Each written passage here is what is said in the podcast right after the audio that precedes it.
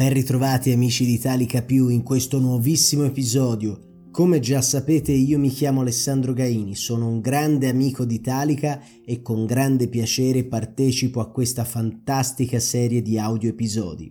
Parliamo di una tecnologia che sconvolge il mondo della finanza, dei contratti e dei sistemi di valute, del commercio internazionale. Che cos'è questa tecnologia? La blockchain la parola blockchain viene da catena di blocchi, a breve vedremo perché.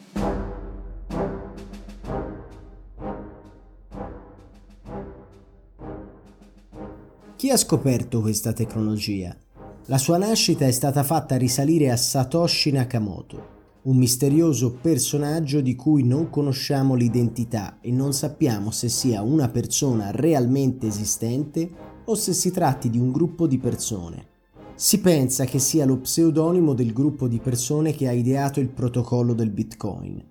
Questo gruppo di persone potrebbe corrispondere a Craig Wright, accademico australiano, Dorian Nakamoto, alla nascita Satoshi Nakamoto, fisico statunitense di origini giapponesi, Nick Svabo, blogger statunitense autore di un saggio sul BitGold una sorta di Bitcoin ante litteram mai attuato. Infine, Hal Finney, un pioniere della crittografia pre-Bitcoin, il primo ad usarne il software e a farne i miglioramenti tecnici. Proteggere la tua musica non è mai stato così rivoluzionario. Il tuo brano, depositato, viene inserito nel registro blockchain una certificazione digitale che attesta la paternità della tua opera e la marca temporalmente, senza possibilità di modifiche. Proteggi la tua musica con la tecnologia che merita. Sfrutta la sicurezza della blockchain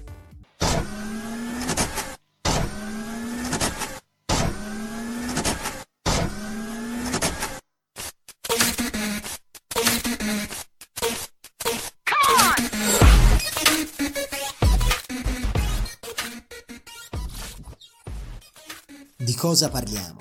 Spiegare questa nuova tecnologia non sarà facile, ma proviamo ad immaginare cose concrete.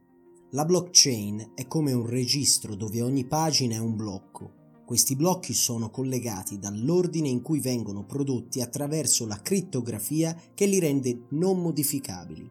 Un esempio facile che possiamo vedere è quello di una playlist su Spotify.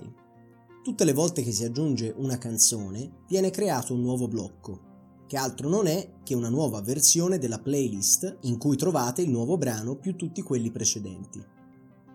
Se una persona che ha accesso alla playlist inserisce una nuova canzone, un nuovo blocco sarà aggiunto alla catena, solo se tutti gli altri partecipanti avranno approvato la nuova versione. Se la canzone verrà cancellata nella versione successiva, troverete le informazioni del brano con la nota della cancellazione di quest'ultimo. Cosa fanno queste catene quindi? Registrano gli eventi e assicurano che questa registrazione rimanga per sempre tracciabile. Una tecnologia perfetta per i compratori e venditori di tutto il mondo che non abbiano ancora una certa fiducia commerciale. Non stiamo parlando soltanto di imprese che operano nel mercato internazionale, ma anche di cittadini che devono fare un contratto di affitto o registrare un contratto di acquisto di un immobile o qualsiasi altro bene. La blockchain potrebbe eliminare del tutto le frodi o perlomeno ridurne il numero. Inoltre, potremmo cominciare a ridurre l'utilizzo di alcuni servizi bancari o legali, il che comporterebbe un notevole risparmio e un aumento della velocità delle operazioni. La prima blockchain creata è stata quella legata alla famosa criptomoneta, il Bitcoin. Il suo boom è stato nel 2017, quando il Bitcoin ha raggiunto il valore di 20.000 dollari per Bitcoin, appunto, per poi ricadere rapidamente verso quota 8.000 e stabilizzarsi nel 2018 sui 6.000 dollari al Bitcoin. Quando e dove? Il sistema di verifica è stato creato nel 2009, quando è stata ufficializzata la nascita della criptovaluta Bitcoin pensata per creare una forma di contante che non dovesse passare per un istituto bancario. Attraverso il modello del peer-to-peer, infatti, lo scambio viene effettuato attraverso dei nodi equivalenti o paritari, di modo che ogni nodo possa essere o un cliente, client, o un servente, server, ovvero avviare o completare una transazione. Perché è stata creata questa tecnologia? Per dare una risposta alla crisi bancaria del 2007-2008 e per creare un sistema sicuro che non avesse un semplice server centrale attaccabile da hacker e malintenzionati. What we know now is Wall Street can bring down Main Street. And uh, frankly, I'm going to tell you, it's a little scary. Your company is now bankrupt. Our economy is in a state of crisis. Did you mislead your investors? And I remind you, sir, you're under oath. In your testimony today, right here, right now, continue to deflect personal I responsibility. mean, I'm going to be blunt here. People want to know if you defrauded investors. That should be a yes or no, sir. You don't seem to acknowledge that you did anything wrong. Questa è chiaramente la tecnologia pura. In realtà il sistema può essere utilizzato per tantissime altre funzioni, sia con scopi legali che illegali. Quanto ci vorrà affinché questa tecnologia prenda il sopravvento sulle nostre attività quotidiane, migliorandone e velocizzandone i tempi e l'efficacia? Immaginiamo degli esportatori italiani che negoziano con un importatore neozelandese attraverso una piattaforma supportata dalla tecnologia blockchain. I due si scambiano i documenti come packing list, fatture, bolla di trasporto e pagamenti entro una certa data come in una normale transazione, con la certezza che questi non possono essere modificati e quindi l'accordo è garantito dal sistema. Questa potrebbe essere la base di una nuova rivoluzione industriale che mira alla disintermediazione, sicurezza e alla velocità delle operazioni. In teoria questo è quello che si prefigge la tecnologia. Nel momento in cui scrivo, continuo a leggere e a documentarmi e posso dirvi che è in corso un'analisi e molti sono gli autori che dubitano della indecifrabilità del sistema blockchain e qualcuno si spinge addirittura oltre, definendolo obsoleto. Il fondatore di Geopolitical Futures, George Friedman, dubita che la tecnologia della crittografia non possa essere violata dai servizi segreti di Stati Uniti, Russia e Cina. Alcuni dicono che vista la grande frammentazione di aziende che forniscono servizi di blockchain, diventerà molto difficile per le imprese scegliere un fornitore di tali servizi. I direttori informatici delle aziende sovrastimano la capacità e i benefici che la blockchain può offrire nel breve periodo. Questa analisi proviene da uno studio fatto dalla compagnia Gartner. Molte banche, come la tedesca Deutsche Bank e la Banca Centrale Olandese, hanno investito dai 2 ai 3 anni per implementare la tecnologia nei loro sistemi, ottenendo dei risultati non molto positivi.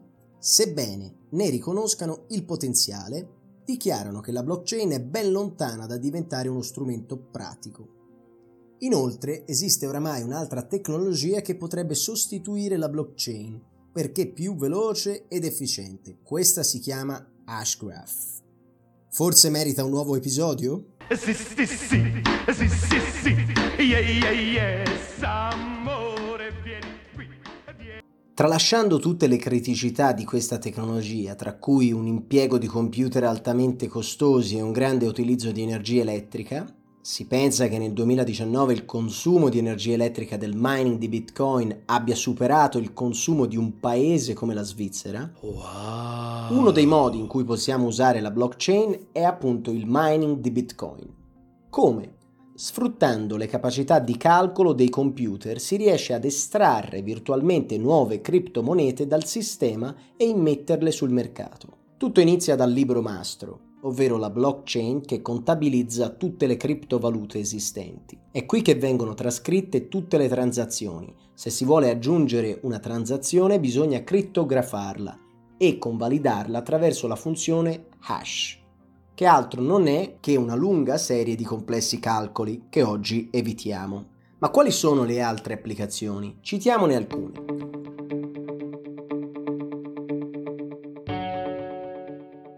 Trasferimento di denaro e pagamenti, monitoraggio della catena di distribuzione, cosiddetta supply chain, programmi di fedeltà per l'acquisto al dettaglio, convalidazione di identità digitale, condivisione in sicurezza di un'infinita quantità di dati, protezione del diritto d'autore, voto digitale, trasferimento di proprietà, sicurezza alimentare, regolamentazione fiscale, diritto del lavoratore attraverso gli smart contracts, tracciabilità delle relazioni cliniche e mediche, tracciabilità delle armi, testamento, trading, compravendita di titoli e azioni, sistema di gestione dell'Internet delle cose, controllo di conformità della distribuzione energetica, accesso alle proprietà immobili attraverso la rete della blockchain, tracciabilità dei medicinali prescritti.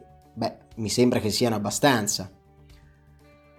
Di quali mezzi abbiamo bisogno? Bene, noi privati possiamo semplicemente affidarci ad una delle tante piattaforme che in Europa, negli Stati Uniti, in Brasile o in qualsiasi altra parte del mondo offre questo tipo di servizi. Ad esempio, possiamo avere dei portafogli virtuali, appunto dei wallet, nei quali custodiamo le nostre criptomonete. Per comprare cripto e custodirle non abbiamo bisogno di una grande tecnologia, Invece per minare, ovvero creare nuovi bitcoin, servono dei sistemi informatici dedicati al mining di bitcoin.